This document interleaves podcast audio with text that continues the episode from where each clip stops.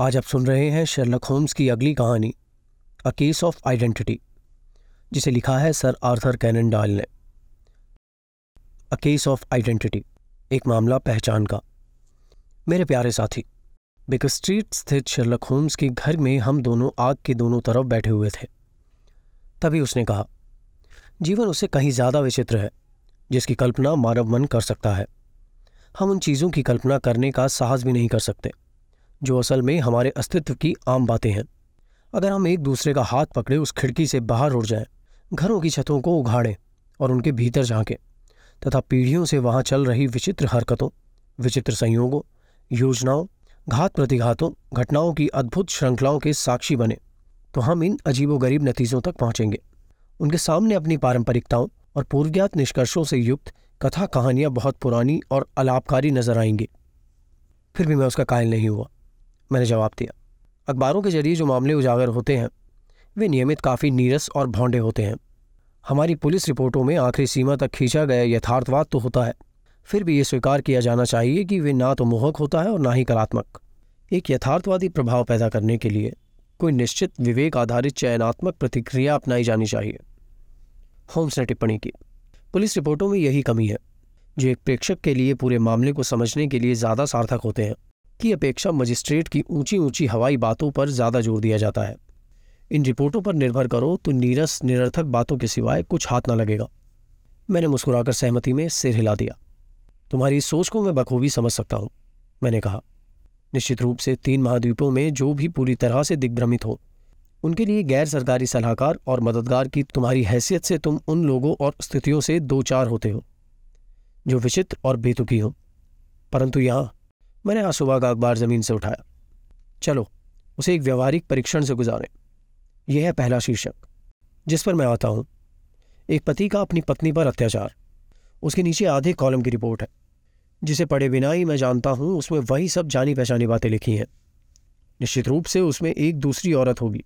Drink धक्का मुक्की प्रहार, चोट सहानुभूति रखने वाली बहन या मकान या मालकिन।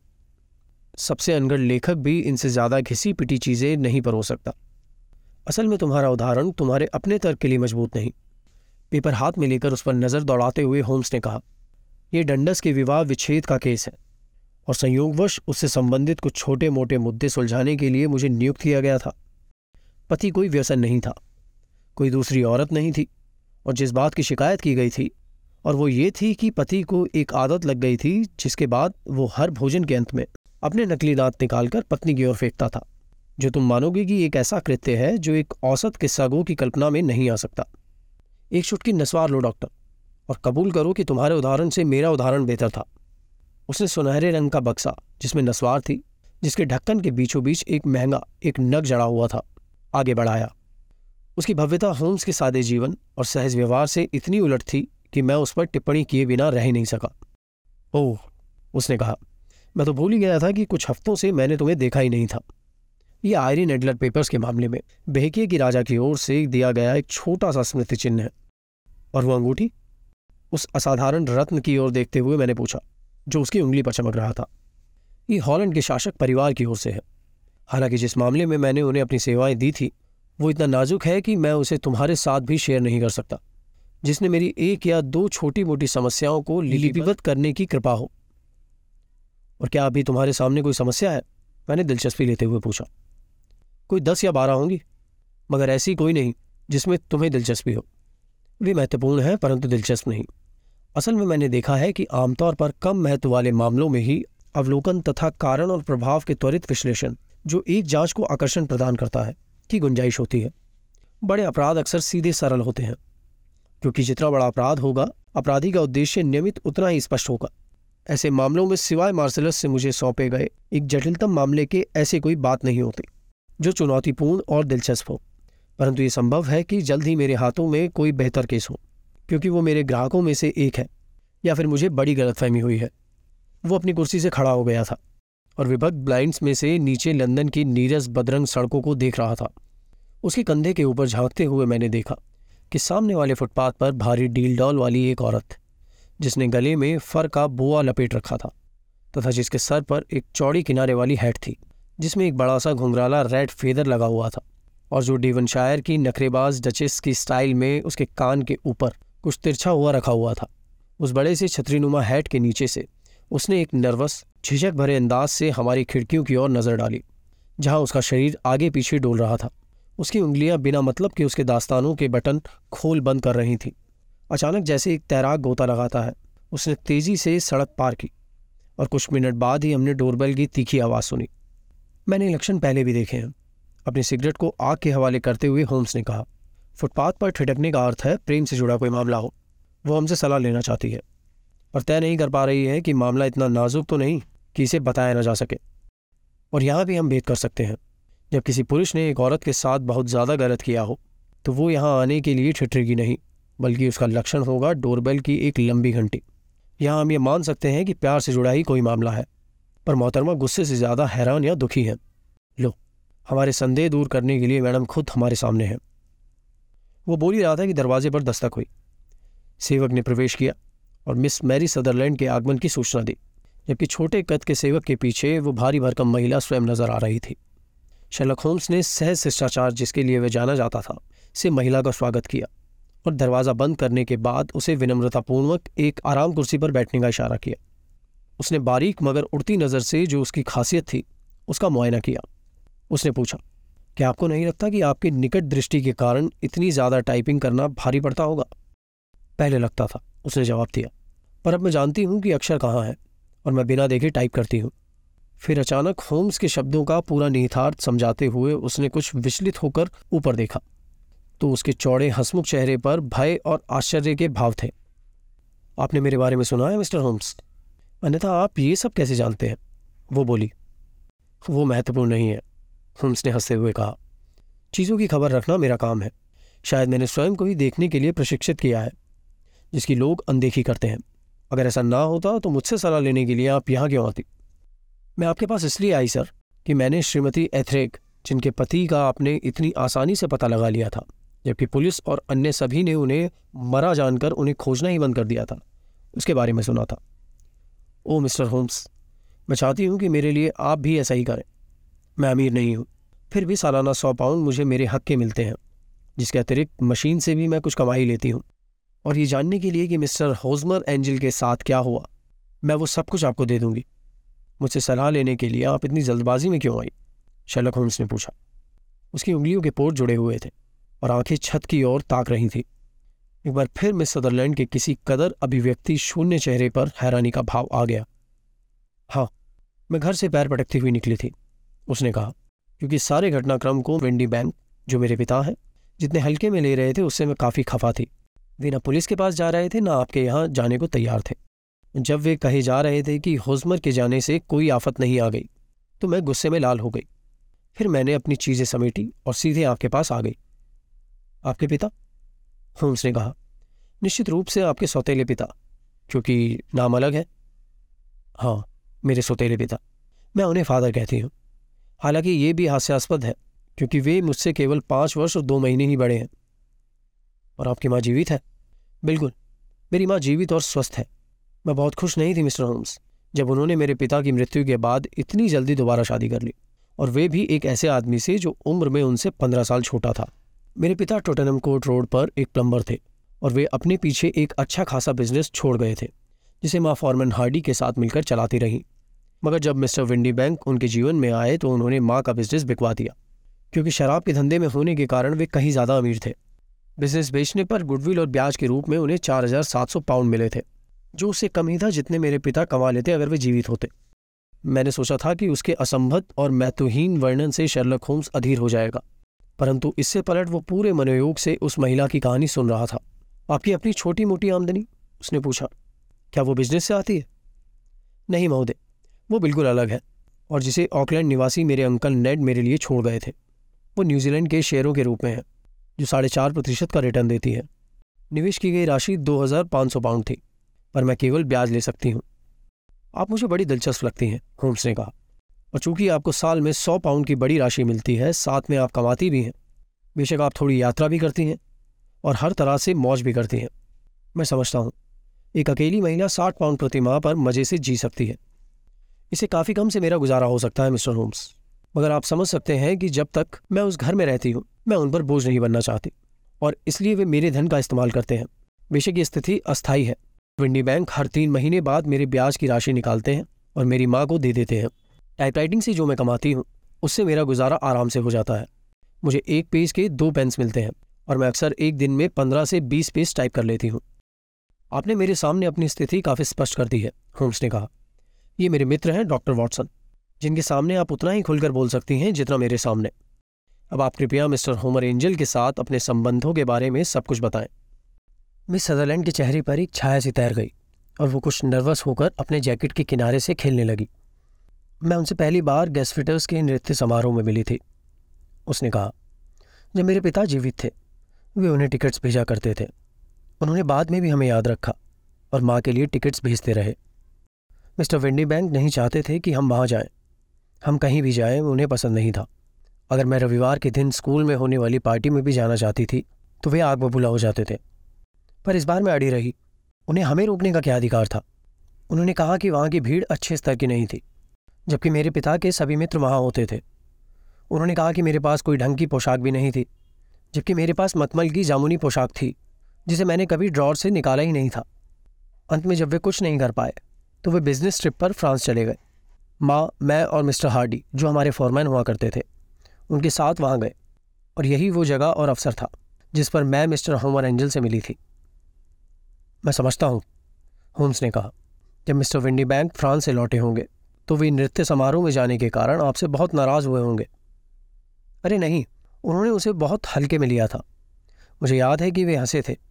उन्होंने कहा था कि किसी भी औरत को कुछ भी करने से, मना करने से कोई फ़ायदा नहीं है, क्योंकि वो अपनी मनमर्जी का ही करेगी। अच्छा तो गैस फिटर्स के नृत्य समारोह में जैसा मैं समझा हूँ, आप मिस्टर हाउसमर एंजल नाम के एक सज्जन से मिली। हाँ सर, उस रात मैं उनसे मिली। और अगले दिन उन्होंने ये जानने के लिए कि हम सुरक्षित घर पहुँचे या नहीं, ये जानने के लिए फ़ोन किया था। और उसके बाद हम उनसे मिले।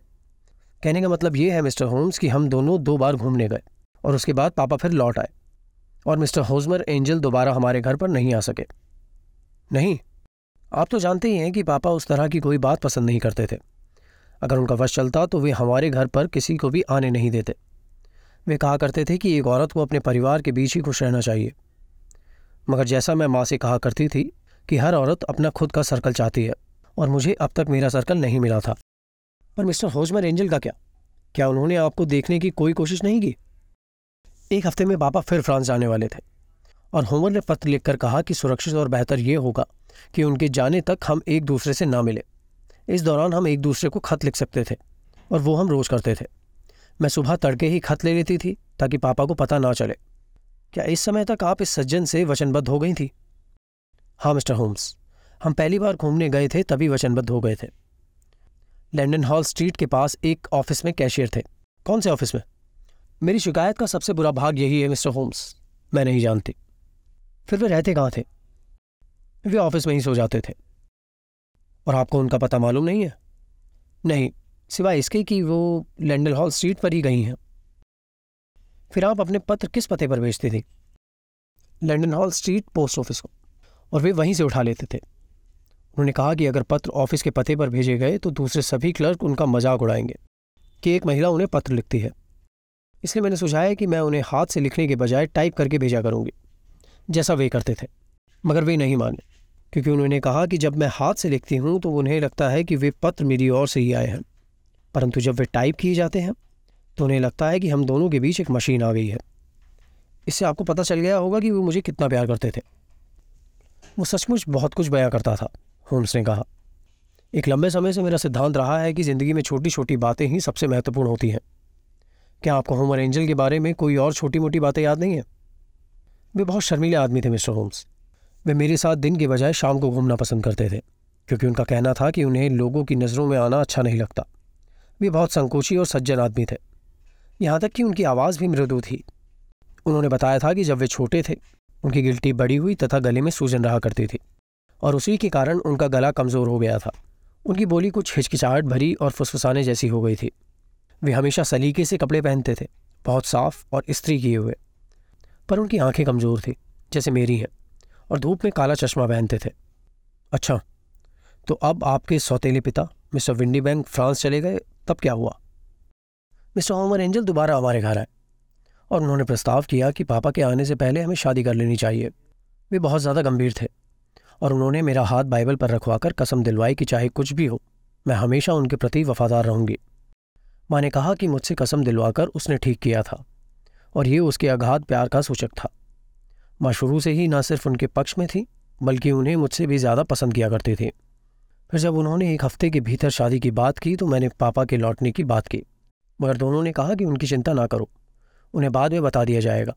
और माँ ने कहा कि वे उन्हें राज़ी करा लेंगी। मुझे वो बात बिल्कुल ठीक नहीं लगी थी, मिस्टर होम्स। ये हास्यास्पद लगता था कि मैं उनसे शादी की इजाज़त लूँ, क्योंकि उम्र में वे मुझसे कुछ ही साल बड़े थे, मगर मैं कोई भी काम छिपाकर नहीं करना चाहती थी।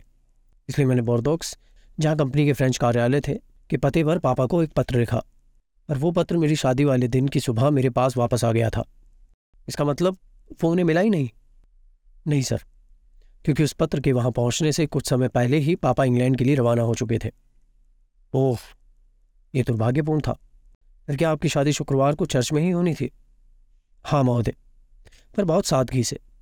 वो किंग्स क्रॉस के पास सेंट सेवियर्स में ही होनी थी, और फिर बाद में हमें पिंक्रास होटल में नाश्ता करना था। हुजमर हमारे लिए एक तांगा लेकर आए, पर चूँकि हम दो थे, इसलिए उन्होंने हम दोनों को उसमें बिठाया, और खुद एक बग्गी में बैठ गए। जो संयोग से उस सड़क पर एकमात्र दूसरी गाड़ी थी। हम चर्च में पहले पहुँच गए और जब बग्गी वहाँ पहुँची तो हमने इंतज़ार किया कि वे उससे उतरेंगे, पर वे उतरे ही नहीं और जब कोचवान ने उतरकर बग्घी में झांका तो वहाँ कोई भी नहीं था। कोचवान ने कहा कि वो हैरान था कि उनका क्या हुआ, क्योंकि उसने अपनी आँखों से उन्हें बग्घी में चढ़ते हुए देखा था। ये पिछले शुक्रवार की बात है, मिस्टर होम्स, और मैंने अब तक ऐसा कुछ देखा या सुना नहीं जो इस पर प्रकाश डाल सके कि उनका क्या हुआ। मुझे ऐसा लग रहा है कि आपके साथ बहुत ही शर्मनाक व्यवहार हुआ है, होम्स ने कहा। नहीं सर, वे इतने अच्छे और दयालु हैं कि वो मुझे इस तरह छोड़कर नहीं जा सकते।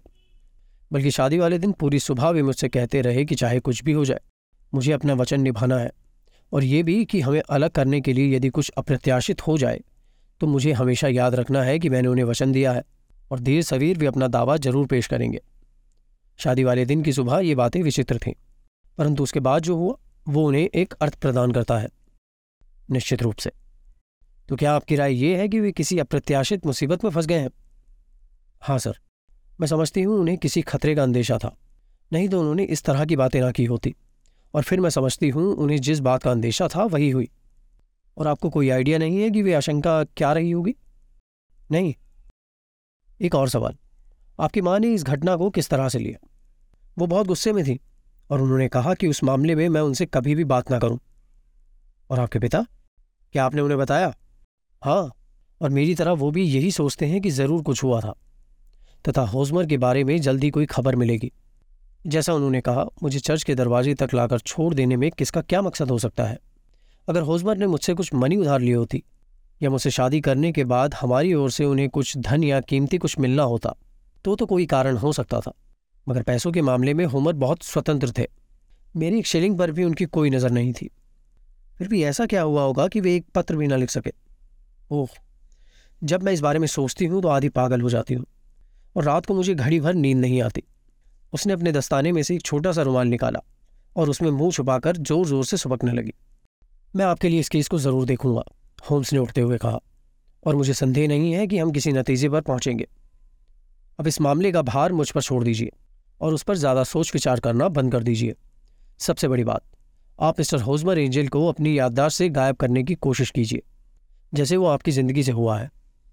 फिर, आप नहीं समझते कि मैं उन्हें दोबारा देख पाऊँगी? मुझे डर है नहीं। फिर उनके साथ हुआ क्या है? आप ये सवाल मुझ पर छोड़ दीजिए। मैं उसका सही हुलिया जानना चाहता हूँ, और उसके वो खत, जिन्हें आप देना चाहें। पिछले शनिवार की क्रॉनिकल में मैंने उनके लिए एक विज्ञापन दिया था। उसने कहा ये रही उसकी स्लिप और उनके चार पत्र। धन्यवाद। रैक का पता? नंबर ग्यारह, लॉयन प्लेस, कैम्बरवेल। मैं समझता हूँ मिस्टर एंजल का पता आपके पास कभी था ही नहीं। आपके पिता का बिज़नेस स्थान कहाँ है। फेंचर स्ट्रीट में बोर्दोवक्स वाइन के बड़े इंपोर्टर के लिए यात्रा करते रहे। धन्यवाद। आपने अपना बयान बहुत साफ़ साफ़ दर्ज कराया है। आप अपने पेपर्स यहीं छोड़ जाएँगी और ये सलाह याद रखेंगी जो मैंने आपको दी है। इस पूरी घटना को एक सीलबंद पुस्तक समझिए। और इसे अपने जीवन को प्रभावित ना करने दीजिए। आप बहुत दयालु हैं, मिस्टर होम्स, पर मैं ऐसा नहीं कर सकती। मैं होजमर के प्रति समर्पित रहूँगी। जब वे वापस आएँगे, मुझे अपने साथ ही पाएँगे। उसके हास्यास्पद हैट और भावशून्य चेहरे के बावजूद, हमारी अतिथि महिला के निष्कपट विश्वास में एक श्रेष्ठता थी, जो हमें उसका सम्मान करने के लिए बाध्य करती थी। उसने कागजों का एक छोटा सा पुलिंदा टेबल पर रखा और उस वादे के साथ चली गई कि जब भी कभी उसे बुलाया जाएगा, वो आएगी। अपनी उंगलियों के पोरों को एक दूसरे से दबाए शर्लक होम्स कुछ मिनटों तक चुपचाप बैठा रहा। उसकी टांगें सामने की ओर फैली हुई थी और दृष्टि लगातार छत के ऊपर लगी हुई थी। फिर उसने रैक से अपना पुराना और तैलीय मिट्टी का पाइप निकाला, जो उसके लिए सलाहकार का काम करता था, और उसे जलाने के बाद अपनी कुर्सी में पीछे की ओर झुक गया। धुएँ के छल्ले उठ उठकर गायब हो रहे थे और उसके चेहरे पर एक असीम उदासी थी। अध्ययन के लिए उस महिला के भीतर काफ़ी कुछ था। उसने कहा मुझे उसकी छोटी समस्या से ज़्यादा वो ज़्यादा दिलचस्प लगी। अगर तुम मेरे केसेस की पूरी सूची को देखो तो इसके जैसे कई केस मिलेंगे। वर्ष 1977 में एंडेवॉर का एक केस और इसी तरह का एक केस पिछले साल दी हैग में हुआ था। पुराने टाइप के होने पर भी इस मामले में एक या दो ब्यौरे ऐसे थे जो मेरे लिए नए थे, मगर वो महिला बहुत कुछ सिखाती थी। तुम उसमें कुछ ज़्यादा ही पढ़ रहे प्रतीत होते थे, जो मेरे लिए बिल्कुल अदृश्य था। मैंने टिप्पणी की। वो अदृश्य नहीं था। सिर्फ़ तुम्हारा ध्यान उधर नहीं गया था, वॉटसन। तुम्हें पता नहीं था कहाँ देखना है और इसीलिए जो कुछ महत्वपूर्ण था, तुम उससे चूक गए। मैं तुम्हें कभी स्लीव्स, अंगूठों के नाखूनों की व्यंजकता या जूते के फीते से जुड़ी गंभीर निहितार्थ के महत्व को नहीं समझा सकता। अब तुम ही बताओ कि इस महिला के व्यक्तित्व से तुमने उसके बारे में क्या अंदाज़ा लगाया। वर्णन करो। ठीक है तो सुनो। उसने स्लेटी रंग के चौड़ी किनारी वाला हैट पहन रखा था। जिसमें ईट जैसे लाल रंग का एक फेदर लगा हुआ था। उसका जैकेट काला था, जिसमें काले मन के सिले हुए थे, और उसने काले जेट गहनों की एक पतली सी पट्टी गले में डाल रखी थी। उसकी ड्रेस भूरी थी, बल्कि यूँ कहें कि कॉफ़ी से भी ज़्यादा गहरे रंग की, जिसके गले और आस्तीन पर जामुनी किनारियाँ थी, उसके दस्ताने स्लेटी रंग के थे, और जो दाहिनी तर्जनी तक पहने गए थे। उसके बूट्स की तरफ़ मैंने ध्यान नहीं दिया, उसके कानों में सोने की छोटी छोटी गोल बालियाँ झूल रही थीं। और कुल मिलाकर वो खास संपन्न परिवार की कुछ गंवार किस्म की आराम तलब और बिंदास महिला होने का आभास देती थी। शर्लक होम्स ने धीरे से ताली बजाई। एक दबी हुई सी मुस्कान उसके चेहरे पर थी। कहना पड़ेगा, वॉटसन, तुम तेज़ी से सीख रहे हो। तुम्हारे अवलोकन की दाद देनी पड़ेगी। ये तो सच है कि सारी महत्वपूर्ण चीज़ें तुम्हारी नज़रें नहीं देख पाई, परंतु फिर भी तुम्हारे अवलोकन में एक पद्धति है और रंगों के मामले में तुम्हारी नज़र बहुत पैनी है। बच्चे एक व्यक्ति के सामान्य प्रभावों पर कभी भरोसा मत करो, बल्कि अपना ध्यान ब्यौरों पर केंद्रित करो। एक औरत के मामले में मेरी नज़र सबसे पहले उसकी आस्तीन पर जाती है। एक पुरुष के मामले में शायद उसकी पैंट के घुटने वाले भाग का अवलोकन करना बेहतर होगा, जैसे तुमने अवलोकन किया है। इस औरत की आस्तीनों पर मखमल की किनारियाँ, जो उसके मनोलोक के बारे में बताने के लिए सबसे उपयोगी है। कलाई से थोड़े ऊपर वाले हिस्से, जिसे टाइप करने वाला एक व्यक्ति टेबल पर दबाए रखता है। और बनी दोहरी रेखाएँ बिल्कुल स्पष्ट थीं। हाथ से चलने वाली सिलाई मशीन के उपयोग से भी इस तरह का निशान बन जाता है।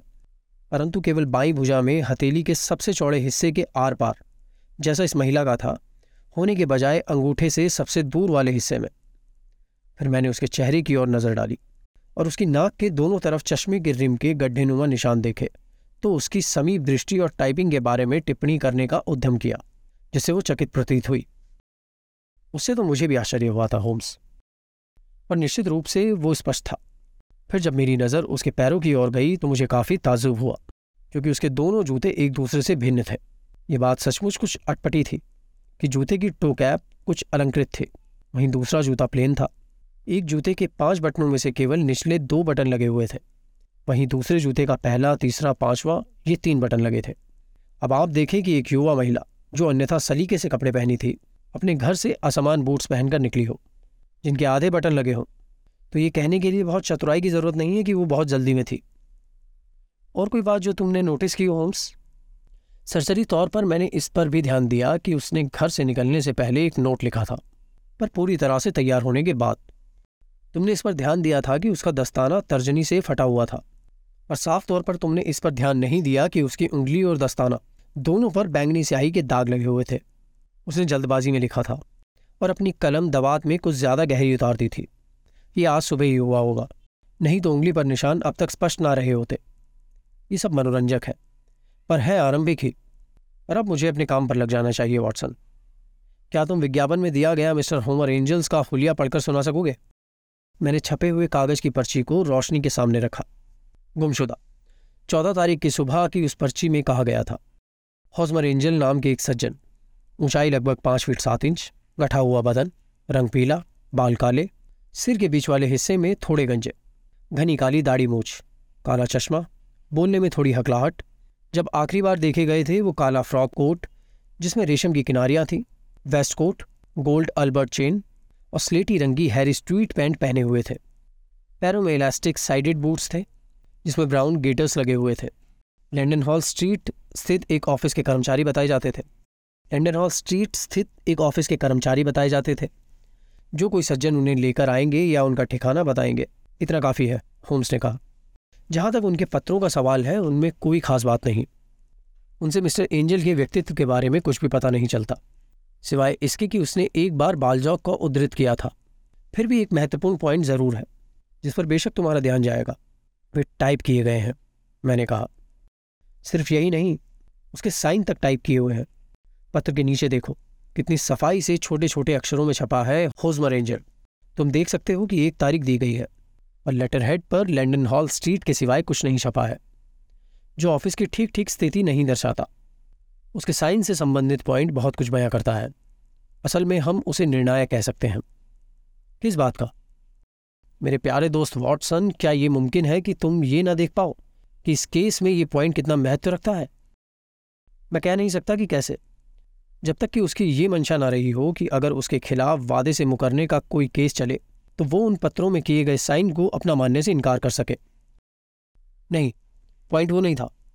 मैं दो पत्र लिखूँगा, जो इस मामले को सुलझा देंगे। पहला इस शहर की एक फर्म को, और दूसरा इस युवती के सौतेले पिता मिस्टर विंडी बैंक को, जिसमें उनसे पूछा जाएगा कि क्या वे कल शाम को छह बजे हमसे मिल सकते हैं। अगर हम युवती के पुरुष रिश्तेदारों से पूछताछ करें तो ठीक होगा। और अब डॉक्टर जब तक हमें इन पत्रों के जवाब नहीं मिल जाते, हम कुछ नहीं कर सकते। इसलिए इस बीच हमें इन पॉइंट्स पर अपने अपने रुख को अपने तक सीमित रखना होगा। मेरे पास मेरे मित्र की कुशल तर्क शक्ति और असाधारण कार्य क्षमता में विश्वास करने के इतने सारे कारण थे कि मुझे लग रहा था कि उसे जिस रहस्य से पर्दा उठाने का कार्य सौंपा गया था, उसे अगर वो इतनी सहजता और आत्मविश्वास से ले रहा था तो ज़रूर उसके पास कोई ठोस कारण होंगे। केवल एक बार मैंने उसे असफल होते देखा था। बोहेमिया के राजा और आयरिन एडलर के फोटोग्राफ वाले केस में। परंतु जब मैंने द साइन ऑफ़ फोर के अजीबोगरीब क्रियाकलाप और ए स्टडी इन स्कारलेट से जुड़े असाधारण हालात की ओर मुड़कर देखा तो लगा कि इस बार गुत्थी इतनी उलझी हुई नहीं है कि जिसे होम सुलझा ना पाए। जब मैंने उसे इस विश्वास के साथ छोड़ा कि जब मैं अगली शाम को यहाँ लौट कर आऊँगा, उसके हाथों में वे सब सुराग होंगे, जो उसे मिस सदरलैंड के गुमशुदा दूल्हे की पहचान तक ले जाएँगे। होम्स अब भी अपने पाइप से कश ले रहा था। उस समय मेरा दिमाग मेरे अपने पेशे से जुड़े एक गंभीर केस से निपटने में लगा हुआ था और अगला दिन मैं मरीज़ के बिस्तर के पास व्यस्त रहा था। जब मैं उस काम से फ्री हुआ, शाम छः बजने वाले थे। मैं उछलकर घोड़ा गाड़ी में चढ़ा और उसे बेकर स्ट्रीट की ओर दौड़ा दिया। मैं डरा हुआ था कि जब होम्स केस के छोटे से रहस्य को उजागर करने के कगार पर होगा, उसकी मदद कर पाने में मुझे बहुत देर न हो जाए। परंतु मैंने शेरलक होम्स की लंबी पतली काया को आधी नींद में आराम कुर्सी पर धसा हुआ पाया। टेबल पर बोतलों और टेस्ट ट्यूब के अंबार तथा कक्ष में फैली हाइड्रोक्लोरिक एसिड की तीखी गंध ने मुझे बता दिया था कि उसने अपना दिन उन केमिकल्स के साथ बिताया था, जो काम उसे बहुत भाता था। क्या तुमने उसे सुलझा लिया है होम्स कमरे में प्रवेश करते हुए मैंने पूछा। हाँ वो बेरीटा का बायोसल्फेट था। नहीं नहीं, मैं उस रहस्य की बात कर रहा था, मैंने अधीरता से कहा। ओह, वो, मेरा ध्यान उस सॉल्ट की तरफ़ था, जिस पर मैं काम कर रहा था। उस केस में कोई रहस्य था ही नहीं। हालाँकि जैसा मैंने कल भी कहा था, कुछ ब्योरे ज़रूर दिलचस्प है कमी सिर्फ़ इतनी है कि ऐसा कोई कानून नहीं है जो उस पाजी को छू सके। वो था कौन? और मिस सदरलैंड को छोड़कर चले जाने के पीछे उसका उद्देश्य क्या था? मेरे मुँह से सवाल निकला ही था और होम्स जवाब में अपने होठ हिला भी नहीं पाया था कि गलियारे में भारी कदमों की आवाज़ और दरवाजे तक दस्तक सुनाई दी। ये लड़की का सौतेला बाप मिस्टर जेम्स विंडी बैंक है, होम्स ने कहा। उसने मुझे लिखा था कि वो छः बजे यहाँ पहुँच जाएगा। अंदर आ जाइए। जिस आदमी ने प्रवेश किया, वो मझोले कद का तगड़ा आदमी था। उम्र लगभग तीस साल क्लीन शेव्ड त्वचा की रंगत पीली, एक सौम्य, कपटपूर्ण अंदाज और स्लेटी रंग की पैनी और मर्मभेदी आँखें थी। उसने प्रश्नवाचक मुद्रा में बारी बारी हम दोनों पर नज़र डाली। अपना चमकीला हैट साइड बोर्ड पर रख दिया और अभिवादन में थोड़ा सा सिर झुकाते हुए सबसे पास वाली कुर्सी पर बैठ गया। Good evening mister James Windibank Holmes ने कहा, मैं समझता हूँ, टाइप किया हुआ वो पत्र आपकी ओर से आया है, जिसमें मुझसे मिलने के लिए छः बजे का समय तय किया गया है। हाँ सर, मुझे डर है कि मैं थोड़ी देर से आया हूँ, मगर आप जानते हैं कि सब कुछ मेरे हाथ में नहीं है। मुझे खेद है कि मिस सदरलैंड ने इस छोटे से मामले में आपको इतना परेशान किया, क्योंकि मैं समझता हूँ कि इस तरह की शर्मनाक बातों को सार्वजनिक नहीं करना चाहिए। ये मेरी मर्ज़ी के बिल्कुल खिलाफ था कि वो यहाँ आई, मगर जैसा कि आपने ध्यान दिया होगा। वो जल्द ही उत्तेजित हो जाने वाली एक मनमौजी लड़की है। और यदि एक बार वो किसी बात पर अपना मन बना ले तो उसे वश में लाना आसान नहीं है। निश्चित रूप से मुझे आपसे इतना ऐतराज़ नहीं है, क्योंकि आप पुलिस विभाग से जुड़े हुए नहीं हैं। मगर इस तरह की पारिवारिक दुर्भाग्य का दुनिया में ढिंडोरा पीटना सुखद नहीं है। इसके अतिरिक्त ये बिल्कुल फिजूल खर्ची है, क्योंकि ये कैसे संभव है कि आप इस हौज में रेंजल को खोज सकें? इससे विपरीत, होम्स ने शांत भाव से कहा। मेरे पास इस विश्वास के हर कारण है कि मैं मिस्टर होमर एंजल को खोज पाने में बिल्कुल सफल रहूँगा। मिस्टर विंडी बैंक ने तमक कर अपने दस्ताने उतारे। ओह, ये सुनकर मुझे बड़ी खुशी हुई, उसने कहा। फिर होम्स ने कहा, ये एक अजीब बात है कि टाइप किए गए अक्षरों का भी ठीक वैसा ही व्यक्तित्व होता है, जैसा हाथ से लिखे अक्षरों का, जब तक कि वो हाल ही में खरीदे ना गए हों। दो टाइपराइटर हूबहू एक जैसे अक्षर अंकित नहीं करते। कुछ अक्षर दूसरों की अपेक्षा अधिक घिसे हुए होते हैं। और कुछ की छाप आंशिक होती है। मिस्टर विंडी बैंक अब आपके नोट में हर बार जब भी अक्षर ई अंकित हुआ है, कुछ धुंधला है और अक्षर आर के निचले वक्र में कुछ कमी है। आपके टाइपराइटर की चौदह अन्य विशेषताएँ हैं, पर ये दो जो मैंने बताई ज़्यादा स्पष्ट है। हम ऑफ़िस में अपना सारा पत्र व्यवहार इसी मशीन से करते हैं और इसमें कोई संदेह नहीं है कि वो कुछ घिस गई है। अपनी छोटी छोटी चमकीली आँखों से होम्स को घूरते हुए हमारे मेहमान ने जवाब दिया। और अब मैं आपको अपने एक बहुत ही दिलचस्प अध्ययन के बारे में बताऊँगा, मिस्टर विंडी बैंक। होम्स ने कहना जारी रखा, मैं इन दिनों टाइपराइटर और अपराध के बीच संबंध पर एक छोटा लेख लिखने की सोच रहा हूँ। ये एक ऐसा विषय है जिस पर मैंने कुछ परिश्रम किया है। मेरे पास यहाँ चार पत्र हैं, जो गुमशुदा आदमी की ओर से बताए गए हैं। वे सब टाइप किए हुए हैं। उनमें हर एक में न केवल ई अक्षर धुंधला है और आर अक्षर का निचला वक्र गायब है, जबकि अगर आप मेरे मैग्नीफाइंग ग्लास का उपयोग करें तो देखेंगे कि उनमें वे चौदह विशेषताएँ भी हैं। जिनके बारे में मैंने अभी आपको बताया था। मिस्टर विंडी बैंक अपनी कुर्सी से उछल पड़ा और उसने अपना हैट हाथ में ले लिया। मैं इस तरह की ख्याली बातों में अपना वक्त ज़ाया नहीं करता, मिस्टर होम्स, उसने कहा। अगर आप उस आदमी को पकड़ सकते तो पकड़िए, और जब आपने ऐसा कर लिया हो तो मुझे बता दीजिएगा। निश्चित रूप से। कुछ कदम चलकर दरवाजे के लॉक में चाबी घुमाते हुए होम्स ने कहा, फिर जब मैं उसे पकड़ूँगा, आपको बता दूँगा। क्या? कहाँ? मिस्टर विंडी बैंक चिल्लाया। उसका चेहरा सफ़ेद पड़ गया और वो इस तरह इधर उधर देख रहा था जैसे पिंजरे में फंसा हुआ चूहा। ओह, चिल्लाने से कुछ नहीं होगा, मिस्टर विंडी बैंक, होम्स ने शांत भाव से कहा। अब आपके पास बचने का कोई रास्ता नहीं है।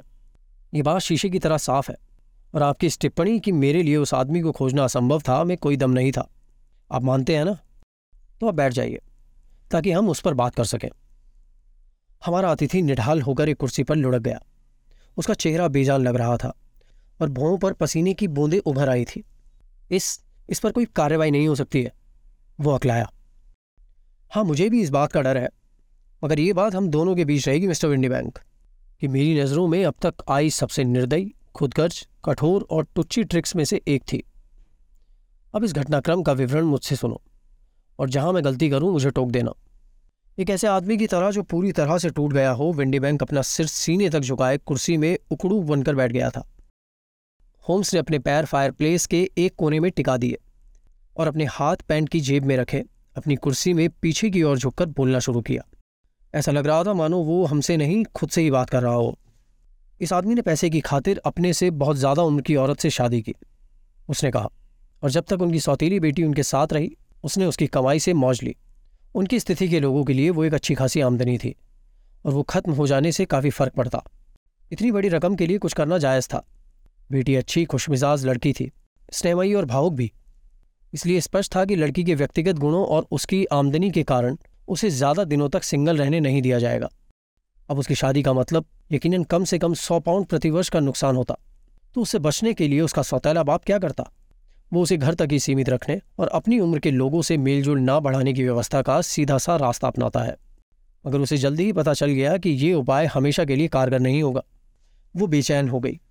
तथा अपने अधिकारों के लिए उसने आग्रह किया और इस बात की घोषणा कर दी कि वो अमूक नृत्य समारोह में जाएगी। अब उसका चालाक सौतेला बाप क्या करेगा? उसके मन में एक विचार पैदा हुआ, जिसके लिए उसके दिल के बजाय उसके दिमाग की तारीफ़ करनी होगी।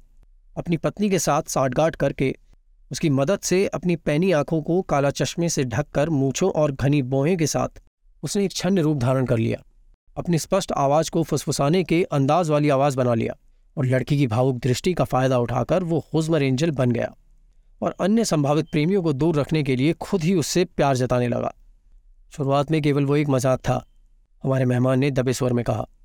हमने कभी नहीं सोचा था कि वो इस हद तक प्यार करने लगेगी। ज़रूर तुमने ऐसा नहीं सोचा होगा। फिर भी हो सकता है कि वो युवती पूर्ण रूप से प्यार में पड़ गई थी और यद्यपि उसे पता था कि उसका सौतेला पिता फ्रांस में था, फिर भी उनके साथ धोखा करने की बात कभी भी उसके मन में नहीं आई। एक सज्जन व्यक्ति ने उसे जो तवज्जो दी थी, उससे वो अभिभूत हो गई थी और उस आदमी के मुँह से अपनी माँ की इतनी तारीफ़ सुनकर वो उससे और भी ज़्यादा प्रभावित हुई थी। इस बीच दोनों के बीच मुलाकातें हुई, सगाई की रस्म भी हुई, ताकि युवती के मन में किसी अन्य युवक के लिए प्यार पनपने की गुंजाइश ही खत्म हो जाए, परंतु ये स्वांग जीवन भर नहीं चल सकता था। फ्रांस की वे नकली यात्राएँ बोझिल लगने लगी थी। ज़रूरत इस बात की थी कि इस पूरे व्यापार को इतने नाटकीय तरीके से खत्म कर देना कि वो नवयुक्ति के मन पर एक स्थायी दाग बनकर रह जाए, तथा कम से कम कुछ समय के लिए तो उसे किसी और प्रेमी को अपने जीवन में लाने का ख्याल तक न आए। इसीलिए उसे बाइबल पर हाथ रखवाकर वफादारी की कस्में दिलवाई गई, और इस बात का भी अंदेशा खड़ा कर दिया गया कि विवाह के दिन सुबह ही कोई अनहोनी घटना घट सकती है। विंडीमैन चाहता था कि मिस सदरलैंड उस बारे में इतनी भ्रमित रहे कि कम से कम दस साल तो वो किसी और पुरुष के बारे में सोचे ही ना। वो उसे चर्च के दरवाजे तक ले आया, और फिर चूँकि वो इससे आगे नहीं जा सकता था अथा उसने बग्घी के एक दरवाजे से प्रवेश किया और दूसरे दरवाजे से भाग निकलने की पुरानी चाल चली और वहाँ से गायब हो गया। होम्स के बोलने के दौरान हमारे मेहमान ने अपना खोया हुआ आत्मविश्वास कुछ हद तक दोबारा हासिल कर लिया था और अपने पीले चेहरे पर अकड़ का भाव लिए वो कुर्सी से उठ खड़ा हुआ। ये हो भी सकता है और नहीं भी, मिस्टर होम्स, उसने तुरंत कहा। परंतु अगर आप इतनी ही तीक्ष्ण बुद्धि के हैं तो आपको पता होना चाहिए कि वो मैं नहीं, आप है, जो इस समय कानून तोड़ रहा है। मैंने शुरू से ही ऐसा कोई काम नहीं किया है जिसके कारण मुझ पर मुकदमा चल सके। मगर जब तक आप मुझे इस कमरे में बंद कर कर रखेंगे, मुझ पर हमले और अवैध रूप से बंधक बनाए रखने के जुर्म में आप पर ज़रूर कार्रवाई हो सकती है। दरवाजे का ताला खोलकर एक झटके से उसे खोलते हुए होम्स ने कहा, जैसा तुम कहते हो, कानून तुम्हें छू भी नहीं सकता।